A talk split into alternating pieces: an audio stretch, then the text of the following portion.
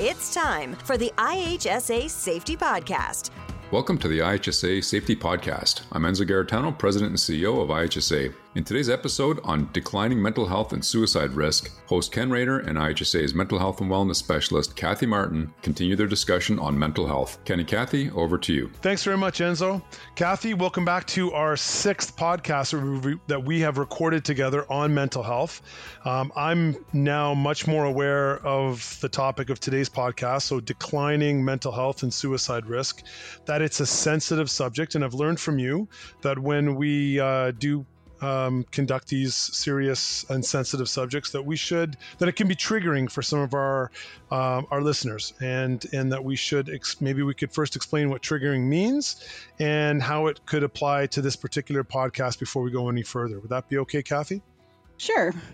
Um, so a trigger warning really just lets people know that what they're about to hear or read or view may contain content that could cause them to recall a distressing memory or a past trauma. Now, of course, any topic can be unpleasant or discomforting, but being triggered, however, has nothing to do about being too sensitive. It really is about an overwhelming psychological response to a traumatic experience. Triggers can be obvious. For example, it could be graphic imagery may trigger uh, a person who's witnessed violence, or you know, for today's podcast, telling stories of suicide can trigger someone who's lost someone by suicide, or even those who themselves might be struggling with their own thoughts of suicide.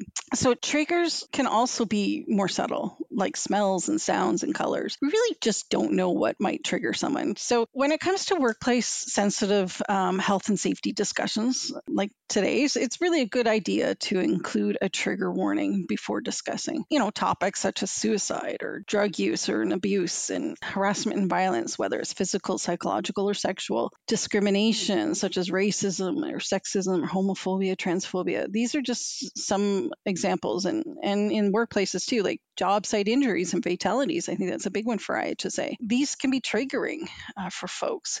You know, there's many examples that can trigger. Like I said, we just really don't know. These are just a few examples. But by providing a trigger warning, um, you're just offering people the chance to excuse themselves from a discussion if they believe the subject matter will cause them to re-experience trauma. And sometimes people don't really give it much thought. So the the trigger warning just gives them a chance to pause and think, okay, how check in with themselves. How am I feeling today? Do I really want to engage? in this conversation, maybe I'm not, you know, feeling up to it today. That's that's simply all it is. So, you know, a sample trigger warning when addressing difficult topics. Um, I'm going to read off a you know a sample trigger warning when addressing difficult conversations. You know, you might want to consider using something like this or a version of this uh, when when having difficult conversations. So, the aim of this conversation is to learn and share our experiences and thoughts with honesty. Because of this, some comments may trigger a negative reaction. If a comment or a topic starts to upset you, I advise you to please talk to your support team. This can include your friends, family, or in the workplace, perhaps a close colleague, supervisor, or union rep, or even your HR personnel. And if you have one, you might want to call your EFAP, which is your employee family assistance provider. Now, it's also good to let people know where to find community and workplace supports when talking about any sensitive subject in the workplace that might trigger a heightened emotional response in someone. At the end of this podcast, we'll be talking about what those might look like. But if there's someone listening that might be struggling right now, please reach out to a close friend, family member, or support. And of course, you know, call 911 if urgently in need of immediate support. So, Kathy, we, we the IHSA supports the um, the electrical utility, the transportation, and the construction industries. So, what do we know about this being potentially a widespread concern within the industries and the workplaces that IHSA supports? There are several other reasons our industries in particular should take note of declining mental health and suicide risk in particular. Approximately 11 Canadians die by suicide each day. That's about 4,000 people annually. And if you compare that to workplace fatalities, which are about three daily or, you know, 1,017 per year, how many millions does Ontario government put into prevention of workplace fatalities? A lot, I would assume, given the size of the occupational health and safety system in Ontario. But it's too bad we haven't quite gotten to a place where we give mental health and suicide the same rigor and investment. And this is just the tip of the iceberg, too, because for every suicide death, there's an estimated 20 to 25 attempts. So, on average, 275 people attempt suicide in Canada every day. Our sectors should also note that mortality rate due to suicide among men is three times the rate among women, and that men between the ages of 45 and 59 are at the greatest risk as well. To compound this even further, the suicide rate in construction is four times greater than the North American average. So, construction workers are at a heightened risk for suicide for a number of reasons, such as injuries and illnesses that lead to chronic pain, exposure to traumatic events at work, and a culture that historically has discouraged discussing and seeking help for mental health concerns.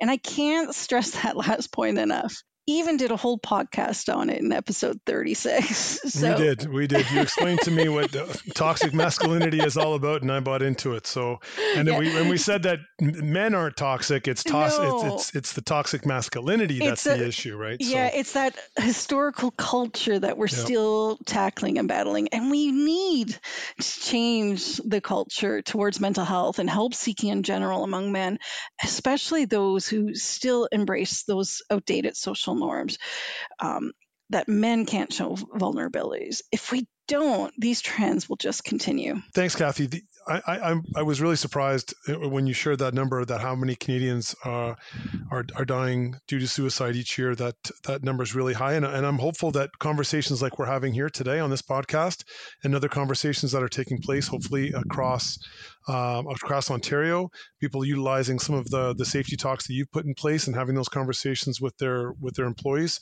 is going to start to make change. Um, I know we're not going to get there to the point where we can get to zero right away, but hopefully we can we can start to see that number decline. Um, speaking of declining mental health, and we're talking about it, what, what are those signs? So for us to be able to recognize the signs of someone that we love or care for um, in terms of declining mental health or someone who's at the risk of suicide. Well, some of the signs of declining mental health and possible suicide risk include, but certainly not limited to this list, are increased substance uh, use. So things like drugs and alcohol, feelings or talking of hopelessness or helplessness, um, no sense of purpose in life, maybe increased agitation or anxiety or uncontrolled anger, ongoing complaints of being unable to sleep or sleeping all of the time and looking more fatigued than usual talking about feelings of being trapped, that there's no way out of a situation. Withdrawal is a big one, withdrawing from friends, family, and society. Perhaps acting really reckless, out of the norm for the person, or engaging in risky activities, um, seemingly without thinking about you know the possibilities of this could harm the person and of course dramatic mood changes um, within someone that is not typical of them but it's important to note that these are simply signs. We don't always recognize the signs, but it's good for us to be aware of them to increase our chances of noticing at least. And the rule of thumb really is has the person's behavior or their appearance or their displayed emotions changed out of what might be considered the norm for this person? If so, you know, explore deeper and approach them with care and concern and start a conversation. Ooh, that's that I would guess is is uh might be a challenge for some people because uh, you know we talk about stigma, we talk about fear of the unknown starting a conversation about decline, someone's declining health has got to be a impediment or a barrier. Just to say, well, what do I say? How do I start the conversation? What are the things I can I can ask that's not going to compound the problem and make it worse? So, do you have any tips for someone that says, look, I care about this person, I think something's wrong, but I'm a little concerned. I, I just have a little fear about starting the conversation because I don't want to make it worse, um, and I really don't know how to st- like how to start it off or what questions to ask. So, what what what tips would you have for someone like that? A lot of people feel really uncomfortable about starting these types of conversations, but the good news is there's lots of guidance out there, and there's even models you can follow and learn um, to help make it easier for you and build your self confidence. And today I'm going to talk about one of those models. And the one that I like is the ALEC method. And this method is promoted on Movember, website. And for those of you who don't know what Movember is, it's a, social engagement uh, that happens in November. It's where the guys, you know, uh, grow the mustaches. So I would encourage the listeners, you know, check out Movember's amazing resources. Um, they have lots there for men's mental health, especially men's suicide awareness resources are really good because be for many of you might not know this, but Movember isn't just about prostate health anymore. It's long since been about men's health in general, but in particular, um, they emphasize men's mental health. So, really great resource. But before we get into what the Alex model is all about, I think we need to talk about one more thing first. That is how you might yourself be perceiving suicide. How you perceive it will dictate how you address someone in distress. Stigma remains the greatest barrier to suicide prevention. And if you believe that suicide can't be, be prevented, then you won't be able to help someone considering suicide. So ask yourself do you believe suicide can be prevented? Do you think that with adequate knowledge and active listening skills, you could help someone considering suicide? Do you think that anyone could theoretically get to a point of considering suicide? Or do you think that only people with certain characteristics and traits would consider suicide? Now, if you answered no to any of the above questions, you may want to learn more about suicide and suicide prevention. So, to learn more about suicide risk and how to support someone, um, like I mentioned, there are several great resources and training available. One specific training, if you're interested, is the Living Works uh, organization, and they offer great training on the topic uh, and have for many years internationally. And they have learning from anywhere from 90 minutes online to several days in person, which I highly recommend. Now, back though to the ALEC model. That's ALEC with a C. It's an acronym that stands for Ask, Listen, Encourage, and Check In. And this can be used when you notice when someone isn't quite themselves um, and you have concern that they might be struggling with declining mental health. You don't necessarily have to be worried about them with suicide. That might be bubbling in the back of your mind. But even using this model um, for anyone who's declining uh, in front of you, you're concerned about, is a good method. So a ask. This just gives you a chance to ask how the person's doing and to mention any changes you've noticed. So things like ask things like um, you haven't seemed like yourself recently. Are you okay? So trust your instincts. People often say they're fine, even when they're not. So if you think something's wrong, don't be afraid to ask twice. And listen. Give your full attention without interruption or judgment. You don't have to diagnose problems and f- and even more importantly for many of us fixers is we don't have to offer solutions. Just asking follow-up questions. You know, let them know you're listening. For example, that can't be easy. How long have you felt that way? That's a good strategy. So encourage action. Help them to focus on simple actions that might improve their well-being. For example, get consistent sleep. Um, are they getting ex- regular exercise and eating properly. Um, encourage them to take action, like taking other steps that may have helped in the past, or telling other people they trust how they're feeling. So maybe, you know, they'll tell you, yeah, I'm not feeling so great, but they may not be wanting to tell you much more than that. So encourage them to tell people close to them how they're feeling and reach out obviously as well to professionals if need be so like their doctor especially if they've been struggling for a prolonged period of time. And then c checking in suggest you know you'll catch up soon in person if possible Alternatively, make time for a phone call or drop them a message. This will show that you care, you know, to feel whether or not things have improved. And if you're worried that the person's life is in immediate danger, um, it's really important to contact the emergency services directly. So easy, right? it doesn't have to be overly complicated. It just really needs to be a conversation that comes from a genuine and compassionate place.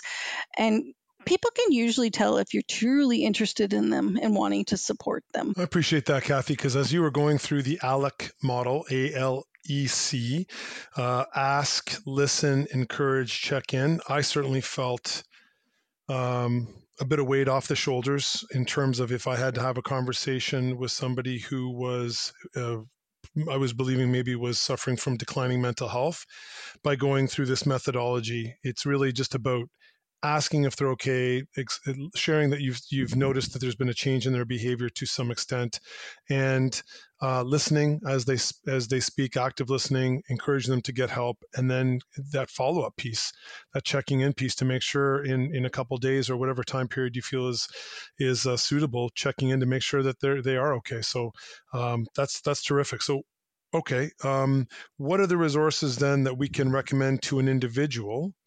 Who's suffering with declining mental health or their employer who may have witnessed a significant change in their mental health of a worker. I take it the employer might do something similar with the ALEC model, but what about the individual who's suffering with declining mental health? What what about that person themselves? Yeah, well, we um, in our last podcast we talked a lot about um, using uh, some psychological assessments or screening, even. Um, and that's really, you know, taking a brief psychological health screening is really a quick way to determine if you or someone you care about um, should maybe be connecting with a mental health professional. So part of what you might offer and support is to sit down and maybe go through that with a close family member or friend or coworker. Think of these as checkups, right? Checkups from the neck up. But we'll have some links in the resources for this podcast as well. So that's one thing individuals can do is kind of do a scan and see if maybe they should be going to get some more help.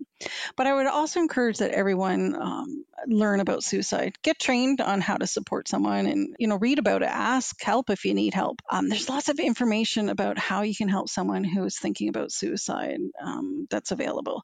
And, you know, like the ALEC model is a, is a simple model to get going. But if, if you have someone in your life who struggles frequently um, or maybe has, has made attempts on their life, it would be valuable to, to learn as much as you can about this as well. Most of all, I can't stress enough seek support and professional help if needed if you're struggling. And there are crisis lines and information services um, in most communities. But if you're listening and you need to call someone right now because you're struggling or you're trying to support someone uh, you're concerned about, then I would suggest calling the Canadian Suicide Prevention Service. And their phone number is 1 833 456 4566. And they offer 24 7 telephone support to anyone experiencing a mental health crisis. And it's uh, their website also provides a number of resources for the support person. The resource section, again, uh, of this podcast, I'll make sure there's some uh, resources for listeners that they can access. But bottom line, Ken, if someone is in such distress that they have a plan to end their life, they need support and help a supportive person that reaches out can be the bridge that helps them get to the help that they need. Don't underestimate the power of human connection when someone is facing an emotion, emotional pain or hopelessness. On a personal note, you know, I know uh, those who supported me in my times of struggle have truly saved my life on a number of occasions. Um, I and I was one of those fortunate ones because I had that support offered and available to me. So I really try hard to be there for others. It's important, you know, it can save lives, and it all it takes is um, listening, uh, you know, a good listening ear and someone in your corner to help you see hope when you've lost sight of that. And yes, at times you might need someone to call 911. Well, I didn't I didn't realize that you had your own personal challenges in that regard, Kathy, and we really appreciate your courage in sharing that with our listeners. You know, we talk about one way to bust stigma is to to talk about it. Um, I know before we started taping our podcast today, you, you felt you said you might be interested in, in uh, sharing more details. Are you feeling that you can now? Is that something that uh, we can share? Yeah, for sure. Um, you know, I won't go into the details because I don't believe, um, you know, sharing intimate details about, you know, anyone's um, suicide thoughts or, or attempts um, is necessarily needed. But I think we can talk about it um, from a learning perspective. And I'd like to share that if I could today. Um, just a little bit about me. I, I do have chronic mental health condition, um, and it's generally well managed uh, through treatment. I've been on treatment for probably, oh goodness, about 20 years now. And I've, over the years, have developed some great resilience skills. And, uh, you know, I'm fortunate enough to be in the position that I am. It forces me to think about this stuff a lot. So I'm in pretty good shape. But when my ability to cope or reframe, uh, usually, and that usually happens when I've been neglecting what I know I should be doing when it comes to self care and prevention, I'm the type of person who can drop fast and hard. Their mood can just go from, you know, pretty, pretty up to pretty down pretty fast. And with me, I get a lot of intrusive thoughts. Um, but their intrusive thoughts are just warning signs um, that maybe I need to pull back and assess what's going on. And so, again, to the importance of all of us taking time to assess our mental health, especially when we're not doing so well. And if I don't, like I said, I be, I can quickly become be overcome by these intense thoughts and not see sort of what I would say the hope through the darkness. And I create, you know, I, I get this distorted, these distorted thoughts and heightened emotions, and I get on sort of this treadmill. What I often tell those I'm closest to is you know, when I give them cues, people say, you know, there's always signs. Well, there's sometimes cues coming at you too. I'll often be the person that'll say, oh, I'm so done.